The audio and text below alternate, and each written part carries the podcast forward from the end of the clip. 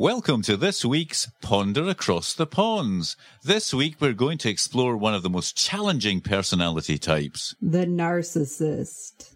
the narcissist. Have you ever had an encounter with a narcissist? What is the difference between healthy and unhealthy narcissism? Why is a narcissist different from other personalities? Join us as we ponder, across, the, pond. ponds.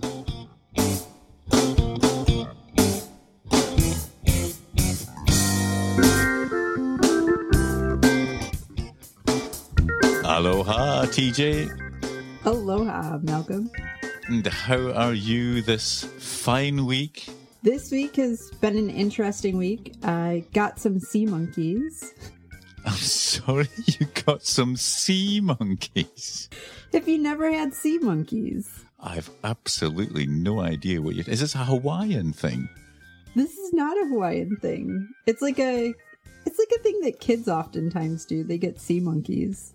I've absolutely no idea what it is. Is it some sort of confectionery? No, it's not. It's it's instant live eggs that you put in water and then they hatch and it's brine shrimp.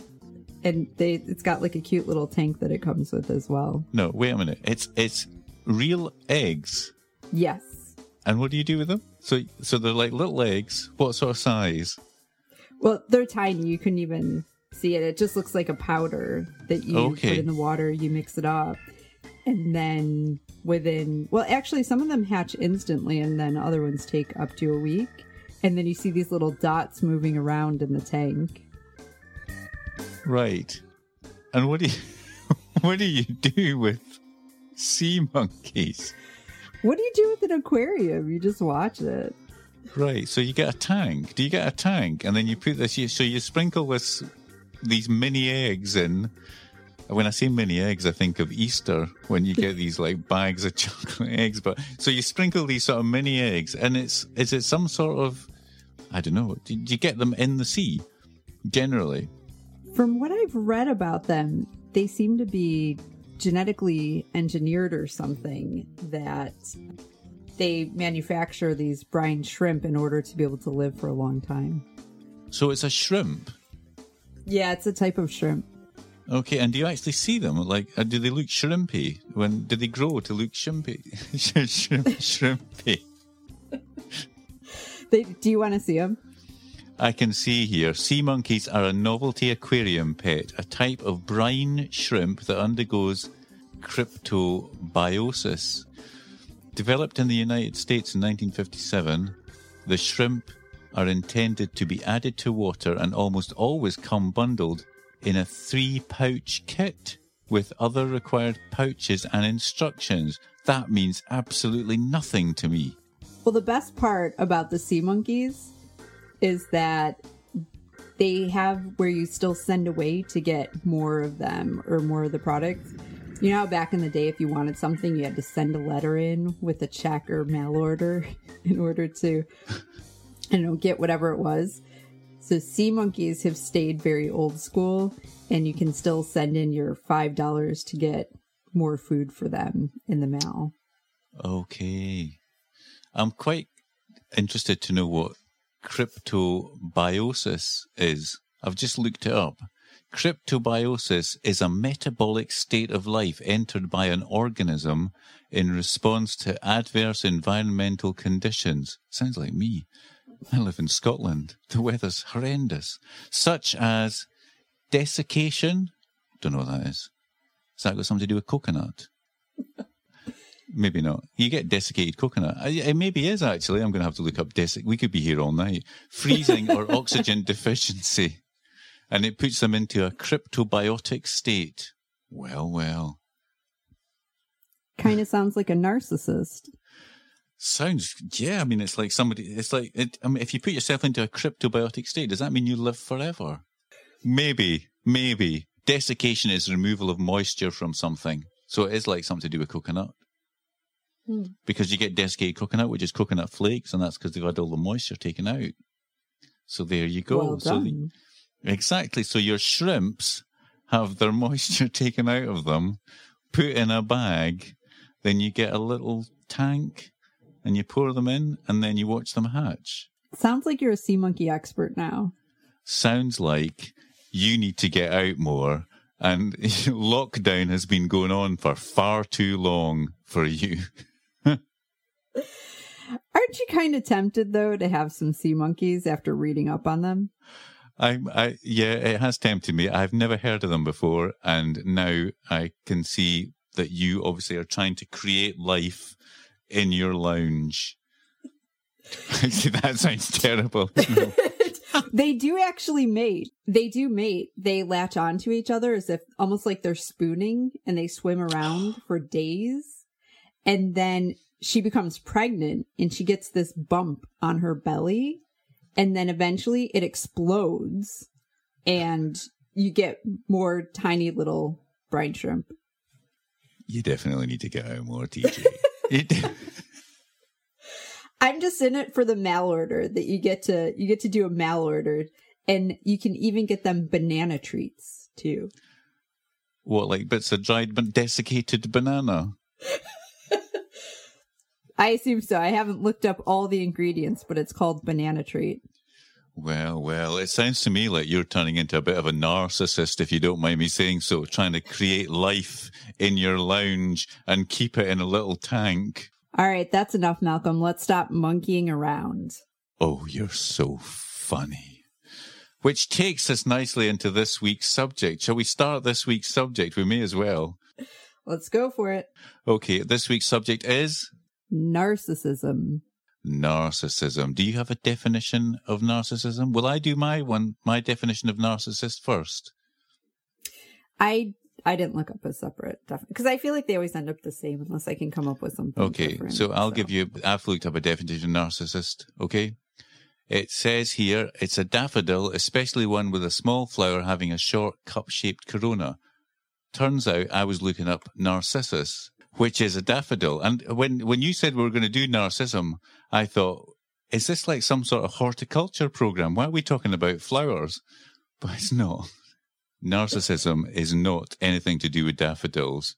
Apparently, okay, narcissism, the character Narcissus in mythology is the origin of the term of narcissism. And he, or I think it was a he, had a fixation with himself. Narcissus looked at his reflection, but he doesn't fall in love with his reflection because it's beautiful.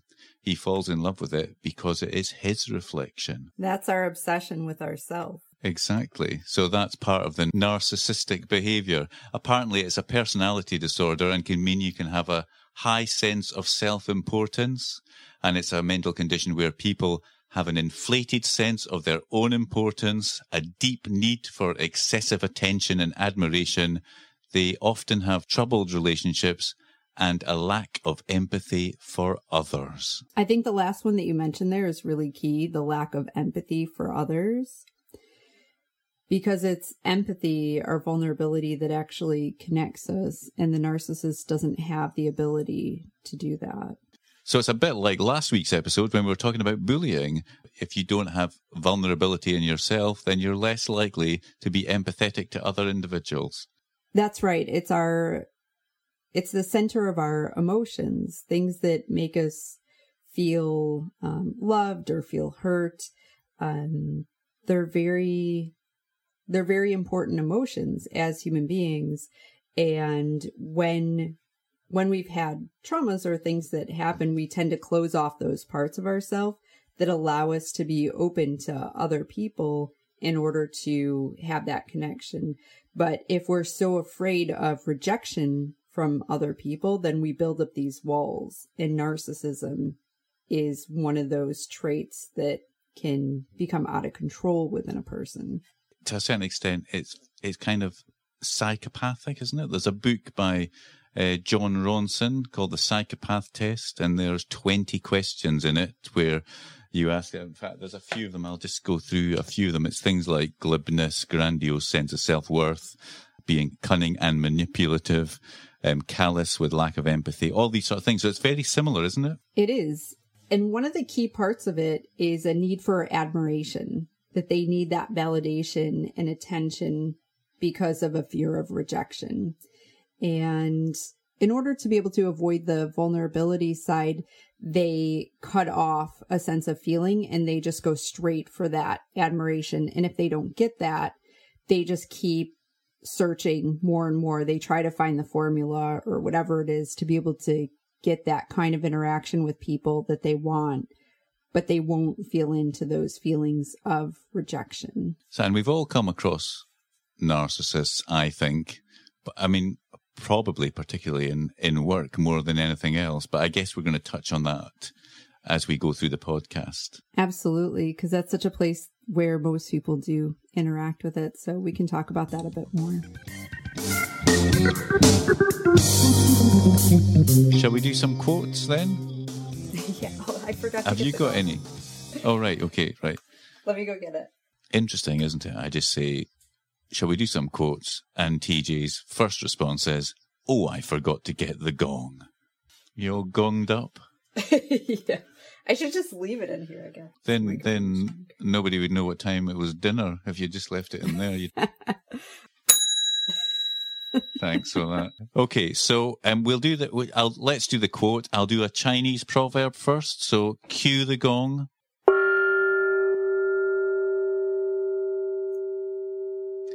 At the feast of ego, everyone leaves hungry. Say that once more.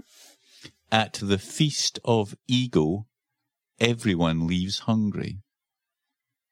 That's true. so you sit, you sat there for ages, nodding. She sat there for ages, nodding her head as if to say, "Oh yes, I understand that. I'm going to come up with something amazing to say about that quote." And then she goes, "That's true." Brilliant. I thought you did psychology. the ego is never satisfied in its search for admiration and it will search for that at its own expense as well as the expense of others. And so that's why I think it says that everybody leaves hungry. No one's ever satisfied because the outward searching of the ego actually needs to be internal in order to find that true satisfaction. You're so good. Honestly, you totally redeemed yourself there totally redeemed yourself there. I'm so impressed. Because I'm, I'm looking at it thinking, I've no idea what this means, but it's like, it must be great because it's a Chinese proverb. And I had, and I was thinking about people, you know, maybe somebody at some sort of feast where they had a massive ego, but everybody else at the feast didn't, but they never got anything out of it because the one with the ego was the one who took everything. I can tell by the look in your face that that was rubbish. there's just no satisfaction when it comes to the ego. It makes me think of I was watching a TED talk on happiness and it talked about how when you engage in a certain behavior, say it's having a piece of pizza and the first piece piece of pizza that you have tastes absolutely delicious and you love it and your body is in pleasure producing mode now, if you start chasing that and because you're unhappy in a number of different things in your life and you just want to eat more and more and more pizza, your body goes from pleasure producing to pleasure seeking. And then your body is no longer letting you experience that pleasure as it did when you had that one slice of pizza. It now puts you in this mode where you're trying to get back to that original sense of pleasure that's the same thing that happens with the ego is that we get some admiration, we get some recognition, validation, and it starts to never feel like enough because we don't feel like we're enough inside. And so we're seeking that from other people. That's interesting you say that because in my very first job, there was a guy who we, it was a long time ago and they used to allow smoking in an office. It was dreadful. And I was an engineer. So at the time, most engineers were men. There was two girls in the office, which is shocking in an office of like 200 people. And people smoked in the office, like chain smoked in the office. And if you didn't smoke, well, that was just tough. And you'd go home at the end of the night and your shirt was stinking of cigarettes. It was dreadful when you think about it now. But the um, the guy, this guy I worked with, Pete, he said um, he was talking about smoking, and he said, "Don't ever smoke. It's not worth it because." after your first cigarette's amazing, and then it's never as good. And you can smoke as much as you want, but you're always still trying to get that first, the feeling that you had from your first cigarette. I guess it applies to many things, actually. It definitely does. And with the narcissist, it's the never ending search for admiration. So good Chinese proverb, I think. I do have another quote, actually. There's two quotes about narcissists, actually. One is, narcissists try to destroy your life with lies because theirs can be destroyed with the truth. How deep is that? I like that one. And then the other one was, and this is a narcissist quote, who would say, I don't care what you think unless it's about me. But what about me? Exactly. okay, so let's do the quiz, shall we? Are you up for a quiz, TJ, on narcissism? Yes, I am. Excellent. So we've got uh, three questions about narcissism, and it's a hard word to say, isn't it? If you say it fast, it's just impossible. Can you say it three times? If you say it three times fast, then it totally loses its meaning. Narcissist, narcissist, narcissist. And then it just becomes like sounds. There's a name for that, actually. Yeah, there is. Uh, hold on a minute, and I shall tell you what it is. It's called semantic satiation. When you say a word so many times that it loses its meaning. I find that if you say slipper lots of times, it becomes a ridiculous word.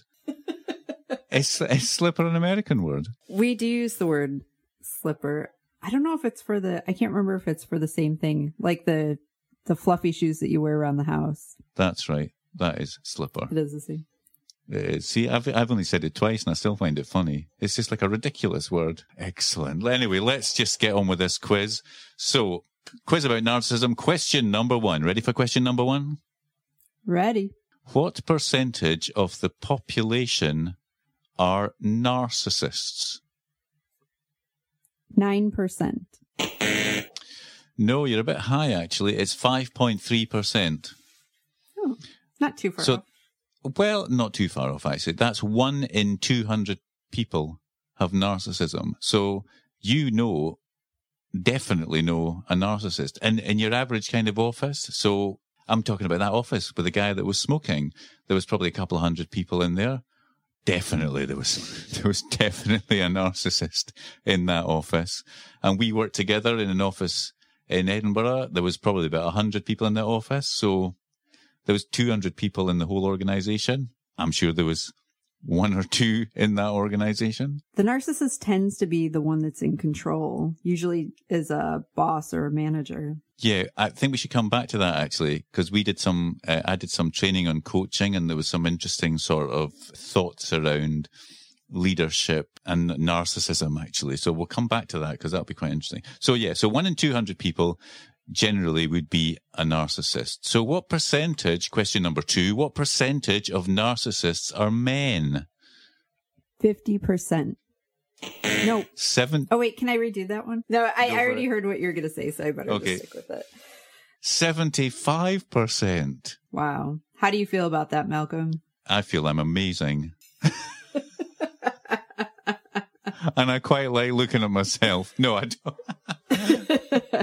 no, 75%. I mean, I think you were probably about to say to me that you thought the 50% was probably a bit on the low side. I could tell just by the look in your eye that you were, you said 50%. And then I thought, mm, you're changing your mind, aren't you? I was thinking that I remembered it being a higher proportion in men than women. And maybe that comes back to this whole thing about when we're talking about in the workplace and people in senior positions who often, rightly or wrongly, often are men. That's a good observation, Malcolm. Very insightful.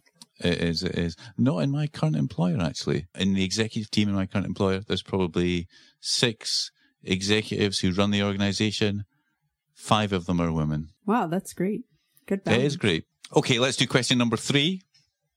Who are most likely to have narcissistic, now that's a difficult one to say, isn't it? Narcissistic tendencies. And I'm talking about maybe careers or types of people when I say that. In the TV and movie industry? Well, it's not actually. So apparently, 17% of medical students could potentially have narcissistic tendencies. That does make sense because in order to be able to have a job like being a doctor where you're taking on high levels of responsibility, you're going to have to have a certain amount of narcissism in order to be able to get yourself through. I actually have an interesting uh, story about that. So my sister was pre-accepted into medical school, and one of the things that really put her off of it was that these kids that were in the program, they would introduce themselves by their IQ score. So I can't think of anything that no. is more narcissistic, yeah, than introducing yourself by your IQ score. And she just felt like she didn't fit in there. Like, how could you want to be around people that are that narcissistic? There's no connection. There's no vulnerability. It's just about people trying to win admiration for themselves. That's bonkers. So it's like, hi, I'm Malcolm. I've got an IQ of 23. you probably wouldn't say 23, but. right. Okay. Okay. That, How... that proves, that proves you're not a narcissist, Malcolm. Excellent. I did that deliberately. I'm not sure. What makes you a genius? What's the IQ that you have to have to then be a genius? I think it's every anything above a hundred. I want to say is above average. Is it? And I think gonna... my IQ is like one fourteen or something. yeah, I'm I'm just above average. Oh, I don't know. That's that's quite high. So, in an I, an IQ score of 140 indicates that you're a genius or nearly a genius, whilst 120 to 140 is classed as very superior intelligence. 110 to 119 is superior intelligence, and 90 to 109 is normal or average intelligence. Right? What happened to my IQ of 23? Where did that come from? it's hereditary. That's my excuse. So you think your IQ is 114? I think so. That's what I remember somebody saying that you could go to your guidance counselor to find out what your IQ score was. So I went one day and the guidance counselor seemed a bit like, oh, like they don't really like to give out that information yep. to people, but she ended up telling me and my friend uh, when we asked for it. So that's what I remember, but maybe that's just my narcissistic side thinking. Well, I was going to say 114 is superior intelligence. Yeah, You're such a narcissist, isn't it? Yeah. I didn't want to say. well, if this quiz is anything to go by, definitely. yeah, exactly. Exactly. Yeah, you say you got you've got superior intelligence and you get zero out of three. I'm pretty good on the on the proverbs though. That's true. You're not too, but you're pretty good on the proverbs. That's very true. So one little additional one on the quiz actually. How many signs or symptoms of narcissism are there? Nine.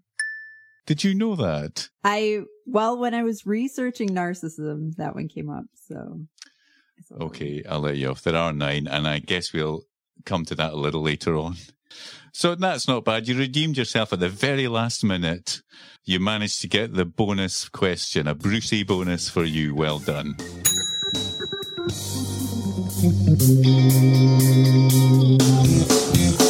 Okay, good quiz, good quiz, very interesting. I think that one in 200 people have, are, are, well, it says here they are narcissists. One in 200. So if you're in a big office block, you probably know who it is, to be honest, without even thinking about it. Um, and then 75% of narcissists are in fact men. Interesting. So we set ourselves a little challenge this week. And uh, what was the challenge, TJ? We had to take a personality test to find out what our narcissist score was. Exactly. So we went on to the internet and found a narcissist test and tried to see what our narcissist, narcissist, our narcissist score was. So, and what sort of questions? Can you remember some of the questions that you were asked? Being as you just did it about 10 minutes ago. One of the questions was, do you think you could do a better job than your something like, do you think that you would be a better leader than your own boss? I'm not going to ask you what you put down for that. I'm happy to share. I said no. Right. Okay. Good. And uh, anything else? Any other ones? There were quite a few that were about being the center of attention, or a grandiose sense of self. Yep. Okay. So I guess you went for no on most of these ones. I'm thinking. Some of them I said yes if it made sense to me because I Yeah. think the whole point is to answer honestly about it. But the thing about narcissists is that they're not very likely to answer honestly. Well, that's the th- that's what I thought when I was doing the quiz. I thought, you know, if I was a narcissist, I wouldn't, you know, I'd want to be, I'd want to get a good score. So then I would try and game the system to get myself a decent score. Do you remember when when we were working together that there was some there was some survey that we did that had a question about how narcissistic are you? Do you remember that? I don't remember that. And it's so funny because you had to score yourself on one to five. I swear it asked like how much of a narcissist you were. And it just seemed like the silliest question because how do how can it's a trick Well, yeah. question. It is a trick question, isn't it? You know, and I bet that day if IT went to look and see what the Google searches were, it would have been definition of narcissist because most people would be going, "What's that? what on earth is that?" Except for the narcissists, of course, because they know everything. Narcissists absolutely know how to game the system. Totally. That's the that's the tricky part about it is that it's hard to it's hard to see your narcissistic self. So in doing this quiz, I think all you can do is try to be as honest with yourself as possible. So the problem now is, I'm thinking we're going to give out our scores, and there's a fair chance people listening will be going, "They're just narcissists. They've just gamed the system." There's there's no winning. I I, I don't There think that there's any way to totally win on this. There's no winning.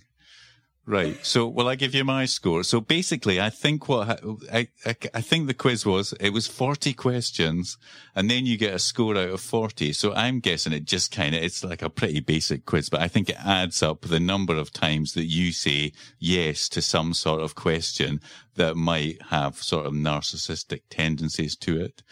So my score was eight out of 40, which, which I thought, oh, that's not too bad. And then I thought, well, wait a minute. That means 20% of me is a narcissist.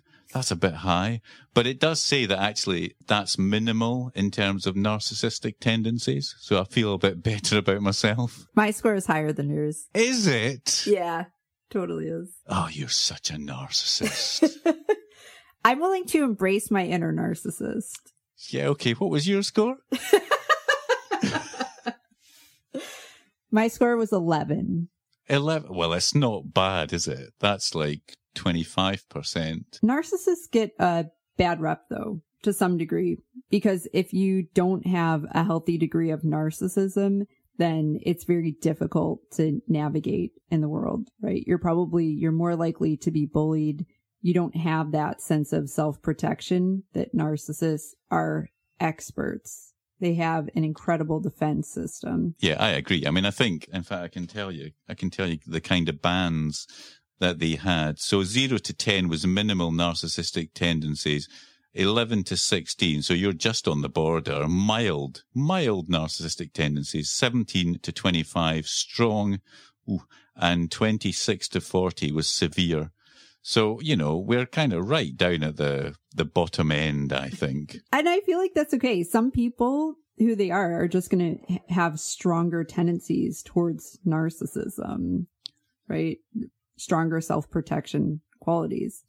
I think it's an issue if it's getting in the way of connection with other people. Funny, one of my best friends actually told me that I was being narcissistic once. Really? What was the context? I was really grateful actually that she had said it to me because I hadn't thought of it in the way before. We were we were out on a night out in Edinburgh, I think the night before, and I would obsess anytime that I would go out drinking. Oh, did I upset somebody? Would that person be thinking about something that I said? And as I'm kind of going through this with her, she goes, Don't you think that's a bit narcissistic to think that people cared that much about what you said when you're out last night? Everyone was just tipsy and having fun. That is And- true, though. And I thought, wow, that is really true. That is very self centered of me to think that people cared that much about what I said or what I thought. I think people do worry about things that they have said. And, and I often say this to my daughter, actually. I do say, you know, Lisa, don't worry about it because generally people don't care that much about what other people are saying. You know, I mean, if you said something nasty or whatever, but if, you know, if it was just general chat, most people are, are interested in themselves. It is true. We, we all yeah. are interested in ourselves and what somebody else does. We're only interested in how that affects us or the way that we feel about ourselves. It's not, exactly. a, it's not actually about that other person at yeah, all. Totally. So I think we're all right. We, you know, we're round about the 10 out of 40 mark. I think that's okay okay. And I felt quite good about myself when I did the test. I thought, that's great. 8 out of 40. Amazing. And then this box flashed up on the website. Chat online with a licensed counselor who can treat your narcissistic personality disorder. It's just like, Which what? It's funny because the narcissist is never going to go and ask for help and be like, oh, I'm a narcissist. Can you please help me with this?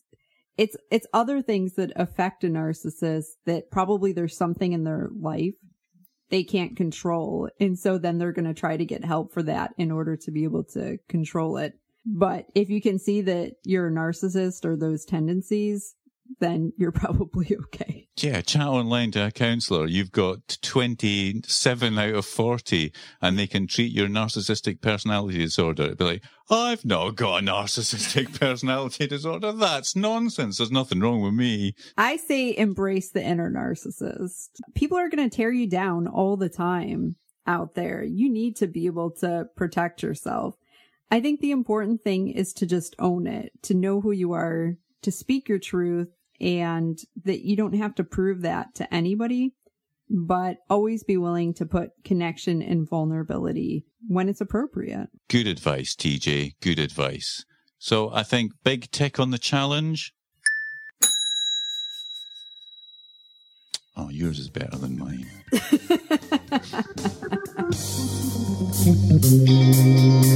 okay, so the topic we've just been discussing is narcissism. And it turns out that TJ and I, not really narcissistic, just a wee bit. And that's my Scottish accent coming out. And I've just realized we've never said, in case you've never listened to this podcast before, I am in Scotland, in Edinburgh, and TJ moved to Hawaii, got fed up with Scotland. Well, got fed up with working behind a desk and just thought, you know what? I'm going to, I'm going to be a narcissist and look after myself. I'm off to Hawaii and TJ's in Maui. So it's not always a bad thing to be a narcissist if it means that you end up in Hawaii. That's a good point. I'll need to sort of hone my narcissism skills, I think. So there are, so I mentioned earlier on uh, when we were doing the quiz, how many signs or symptoms of narcissism are. You got that one right because the answer was nine. Nine. There are nine signs and symptoms of narcissism. Shall we go through some of them and maybe have a little chat about them? So the first one is an exaggerated sense of self-importance. Admiration. They use their own admiration as a gap until they get that admiration from other people. However, it's not actually coming from a genuine place. And because they haven't really satisfied their need for that true admiration, that validation that they're seeking, it's an endless search. Interesting. So the, the first one is self, exaggerated sense of self-importance, and then there's an excessive need for admiration. They link, obviously, because you know the self-importance thing requires admiration. And I mentioned earlier that I did a course on coaching. You might have done that course actually, and the trainer was quite a, an experienced coach, and she she coached executives on a sort of one-to-one basis, but we did this quite good coaching course that we put everybody uh, across the business on just to try and nurture this sort of culture of coaching in the organization. But one of the things she said, and I thought uh, that's so true, is that generally in businesses, particularly bigger businesses, the people who end up in a position of authority or power in inverted commas generally are the wrong people to be in that job. And I guess it's their narcissistic tendencies that drive them to get to that place of a leadership role in an organization. And of course, once they're at that point, in terms of open mindset. There was a sort of discussion around closed mindset and open mindset where closed mindset leaders are just about, well, I'm the leader. I know what I'm doing. It's up to me to decide how to do this sort of thing. Where an open mindset leader would be somebody that would take everybody with them and listen. Listening's a big thing about leadership in an organization. Listening to what people want and coaching and working with staff. But of course, the people generally who get to that leadership role in the end happen to be the people that are closed mindset. And that's something that I believe is evolving too. So although that narcissistic tendency in leaders worked for so long, I think that some of the most innovative companies have people that have more of the open mindset because they're getting more people on board. They're more flexible with their ideas, what's working, what isn't. It's not about one person driving a business forward. It's about how adaptive a business can be. And you can only do that if you have a variety of perspectives. So it's those companies that are actually thriving. And I worked, I've maybe mentioned him before, but my best boss is a guy I worked with years ago. David was his name. So if you're listening, David, you'll know who you are. But he was definitely my best boss, had an open mindset and he used to say actually he was one of these people that would give you little hints and tips of advice of things that he had come across. But one of the things he did say was whenever i employ somebody i always try and employ somebody who's better than i am or smarter than i am or can do the job better than i can do.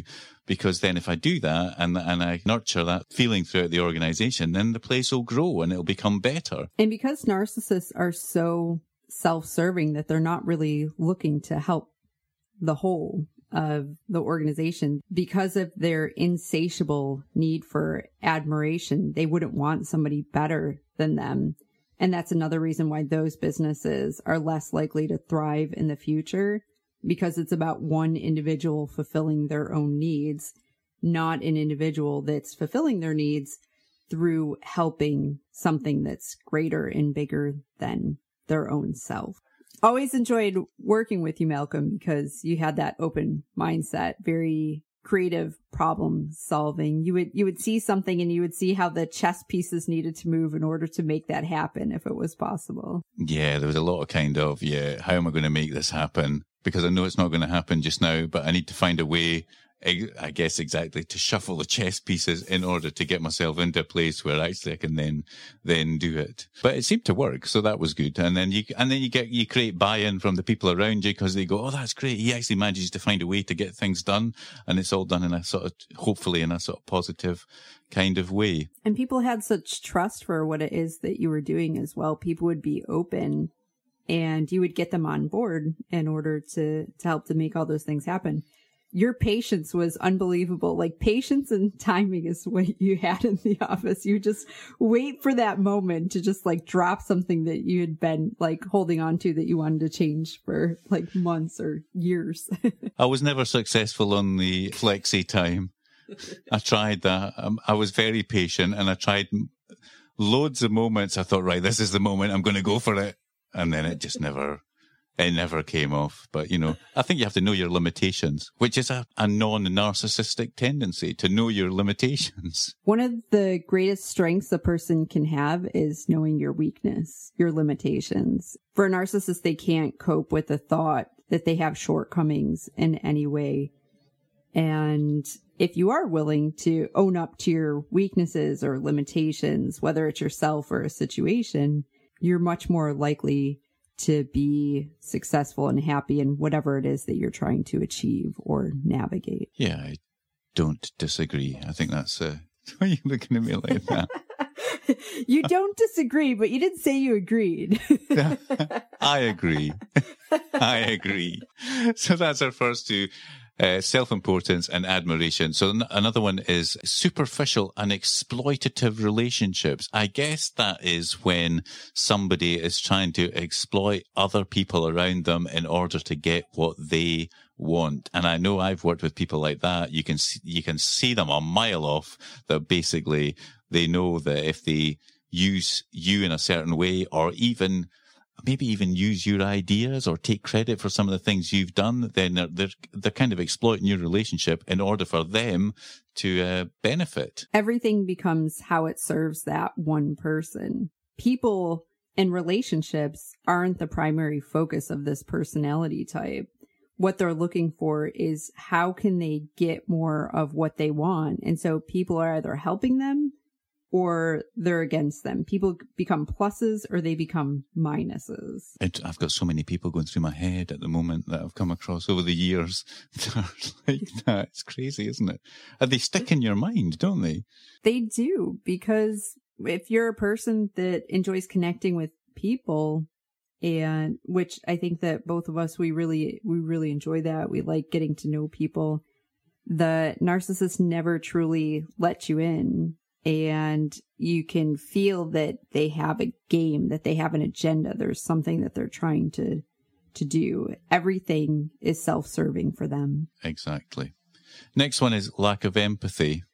People who are unempathetic. I've got a, so I used to work in a place, let's not say where it was, but I did work in a place and there was a guy and he was quite a nice bloke actually. I, well, I thought he was quite a nice guy, but oddly, I was at a Christmas party and everyone had a bit to drink. And, you know, people say things for a bit of a laugh at a Christmas party, but I can't remember. You know, I was just general Scottish banter with this guy.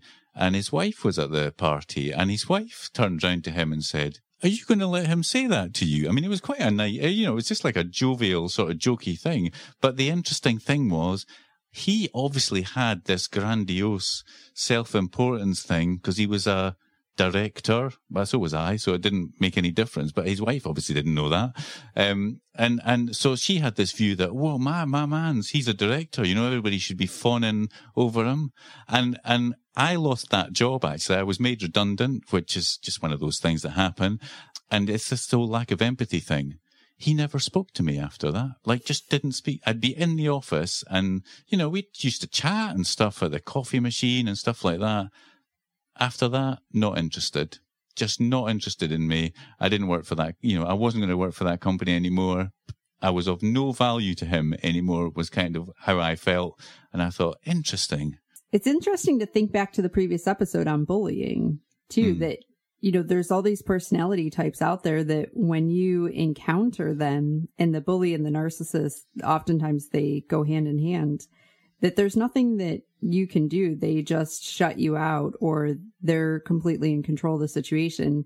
And the choice really is to leave in order to not have to keep exposing yourself to that kind of behavior because it's very destructive, very toxic. It is for everyone around, but I guess maybe the sort of the person, that person who's trying to get wherever they want to be in the company they're not that. I mean, we've all come across people that are quite happy to trample all over anyone to get what they want.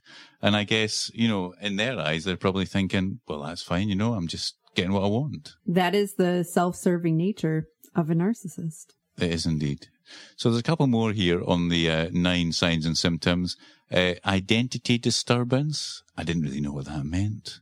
That's interesting. Does it say more about it? I wondered if it was that the individual struggled with their own identity actually and within you know the context of maybe a work environment. This might relate back to the disconnection with their vulnerability. So our vulnerability is a huge part of our personality that we're born with and identity disturbance they're not connected with that part of themselves. So there's a part of their own identity where there's a disconnect. Uh, uh disconnect with what do you mean? It's a disconnect within themselves with that part of themselves because they they can't deal with handling those feelings of rejection or abandonment, something that was triggered early in life. And so it created a disturbance to their identity. So they kind of, they, they shielded that off from themselves and they became a very controlling, self-centered person. That makes sense. You're totally making up for that bad turnout on the quiz, TJ, with this. totally making up for it.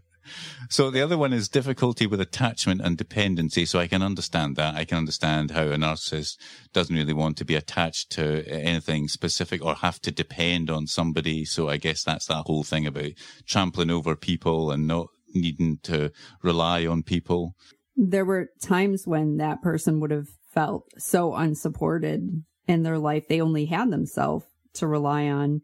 And so in order for the self to be able to survive, they had to seal off certain parts of the self because it was too emotionally painful to cope with. So are you so are you connecting the the potential to be a narcissist with maybe some sort of trauma that's happened in the past to somebody? Is that where you think it maybe comes from? Yes. Typically it does come from trauma in the past. I think some people are born with chemical imbalances that result in sociopathic behavior of not being able to connect. But the majority of the time, I believe it is people that have had traumatic events. And it's a way that the, the mind tries to preserve itself, its sense of identity. Malcolm, doesn't it kind of remind you of the, the sea monkeys, the crypto, what is it? Cryptobiosis. Cryptobiosis. Do you want to say the definition again? I can say the definition. It's cryptobiosis is a metabolic state of life entered by an organism in response to adverse environmental conditions. Sounds a lot like the narcissist to me. Where the narcissist, that's, that's kind of what it goes through. It goes into almost like that self protection mechanism in order to preserve the identity. In response to adverse conditions. So if you're talking about a trauma or something like that. Exactly. So maybe we just need to bring these narcissists to life. So there was a reason why you bought those sea monkeys after all. I had no idea that it was going to wrap in so well to this topic. Ah, it's amazing. It's amazing how things just tend to work out. So there's two more things before we wrap up. Two more of the signs and symptoms of narcissism. One is chronic feelings of emptiness and boredom, which is quite interesting. So I wonder if maybe they, somebody with that sort of tendency just maybe doesn't feel fulfilled. It sounds like loneliness to me. There's a deep mm. loneliness in the narcissist. Well, I, and I get that because generally they're they're not that nice to other people, so then they probably they probably not got any mates. And that's what they're craving more than anything. If you think back to the bullying episode, when you were talking about the investor that you were speaking to that said about the FIFA Cup? Oh, the FA Cup. Yes, about my ears looking like the FA Cup. My daughter listened to that and she laughed and laughed and she said, Oh, that was so funny. And I thought that wasn't supposed to be funny. And that guy, You're laughing as well. You're laughing as well. It's your delivery, Malcolm. You have good oh. delivery oh, on that. Aye, right.